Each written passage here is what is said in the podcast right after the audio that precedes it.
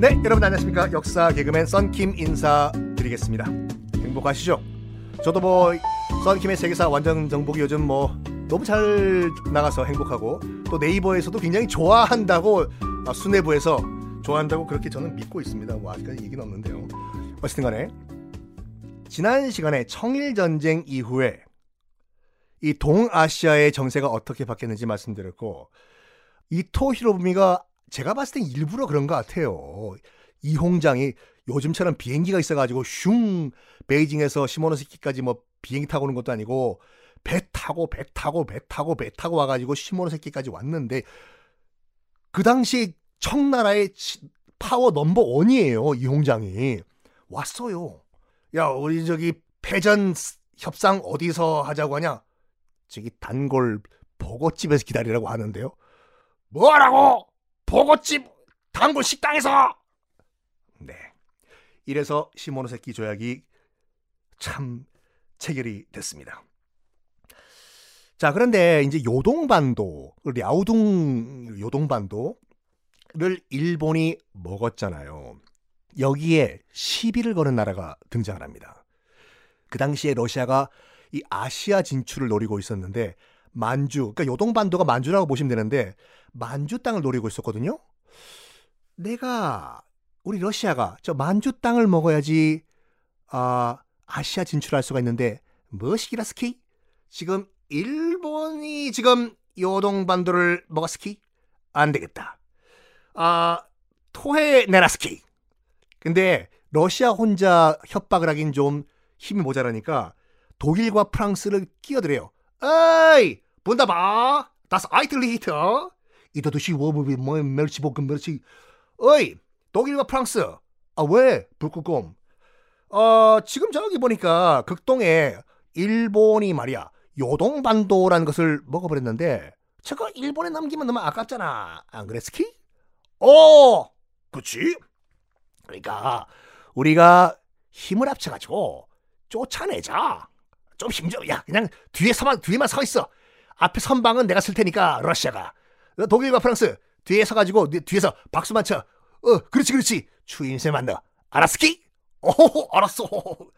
그래가지고 일본에 압박을 가요. 어이, 일본 스키. 어, 러시아. 왜? 너희들이 청일 전쟁 이후에 먹은 요동반도 렉 토해내스키. 뭔 소리야? 이거 일본 우리가 정식으로 전쟁해가지고 땅 따먹게 했었다는 땅이야. 너희들도 전쟁에서 땅 따먹잖아. 아, 일본은 우리 서구 열강과 다르다스키. 아, 무슨 소리야? 그래가지고 러시아가 독일과 프랑스와 압력을 넣는데 이것이 우리가 세계사 시간에 그렇게 배웠던 삼국 간섭이에요. 독일, 프랑스, 러시아 세 개 나라가 간섭을 했다고 해서 삼국 간섭이라고 하는데 일본에서 그 당시에 어전회에서 엄청 갈등을 했다고 해요. 러시아가 독일과 프랑스와 손잡고 요동반도를 우리 보고 토해내라고 하는데 어떻게 해야 될까? 러시아와 한번 붙읍시다. 안 된다 됐스. 우리 일본 방금 청나라와 전쟁을 해서 힘이 없다 됐스. 그리고 러시아 한 나라 정도는 괜찮은데 프랑스와 독일까지 한 편 먹으면 우리 불가능하다 됐스. 자존심 상하됐스.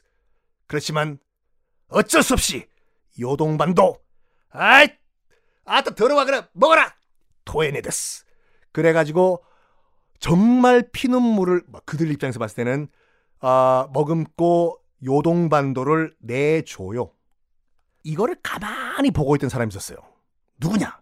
바로 명성황후가 이 모든 국제 정세를 가만히 보고 있었거든요. 어떤 결론을 내냐면, 오, 러시아가 굉장히 세네. 지금 청나라도 발라먹은 일본도 쩔쩔매 러시아가. 하, 일단 청나라는 한물 갖고 일본도 지금 보니까 러시아한테 쩔쩔매니까 음, 그래. 우리 조선이 러시아와 손을 잡아야 되겠어. 그래 그래. 이런 상황에서 일본은 눈치를 채요. 뭐야? 고종의 부인 명성황후가 지금 자기 남편인 고종을 꼬드겨 가지고 러시아와 손을 잡자고 지금 얘기를 하고 있어? 안 돼. 지금 요동반도까지 러시아한테 뺏긴 이, 이 상황에서 조선까지 러시아한테 뺏긴다고? 말도 안 되겠어. 아, 그렇다고 지금 우리가 러시아와 싸울 수는 없고 일본이 어떻게나 해야 됐어. 하다가 요시 그러면 러시아와 지금 손을 잡으려고 하는 조선의 세력을 없애는 게 상책됐어. 해가지고 있어서도 안 될 결정을 내려면은 명성황후를 없애버리자라는 결정을 해요. 명성황후 시해 사건 그게요. 그걸 주도한 사람이 누구냐? 명성황후 여러분 시해 배경이 이거거든요.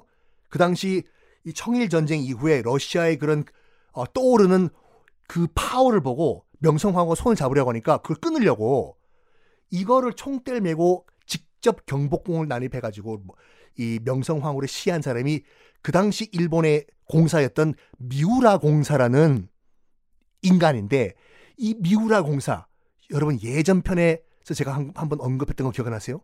이 미우라 공사도 요시다 쇼인의 수제자입니다.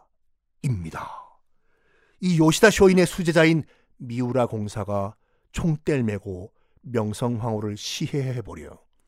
물론 형식적으로 일본에 각 끌려가가지고 미우라 공사는 재판을 받지만 나중에 풀려나요. 저희들끼리 짝짝꿍이라니까요. 자, 어쨌든 간에 상황은 굉장히 복잡해지고 지금 무주공산이 된 주인이 빠져버린 요동반도를 러시아가 본격적으로 먹기 시작해요. 원래 목적이 그거였으니까 아, 아, 아, 이제 일본 도 물러간 요동반도 이제 우리 러시아가 먹어스키 해가지고 먹은 다음에 여러분 지금 잠깐 그 방송 끄신 다음에 요동반도 지도 한번 보세요.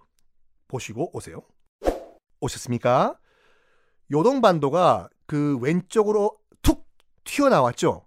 그 맨 끝에 왼쪽 맨 끝에 보면 리순이라고 있어요. 여순. 그 안중근 의사가 돌아가신 여순 감옥이 있는 여순이 있는데 여기를 러시아가 무력 점령을 해버려요. 왜냐? 여순항 그 항구인데 여기는 부동항이거든요. 얼지 않아 겨울에도. 러시아의 단점은 그거예요. 얘네들이 북극곰이다 보니까 모든 항구들이 다 얼어버려. 밤 겨울 되면 밤이란다. 겨울 되면 그래서 부동항을 찾는 게 정말 중요했는데 저 밑에 요동반도 끝에 있는 여순, 류순 보니까 안 얼거든. 야, 무력 점령을 해버려. 그리고 거기에 해군 기지를 만들어버려. 러시아 애들이. 하하하하. 이제 우리도 겨울에 얼지 않는 항구를 얻었다.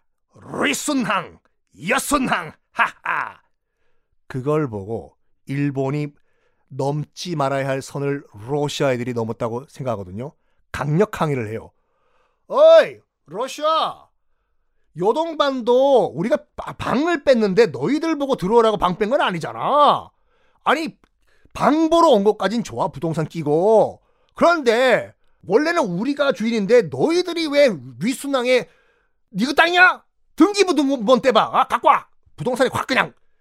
그래서 항의를 했지만 러시아는 아주 상대도 안 하거든요. 너희는 떠들어라. 너희는 떠들어라.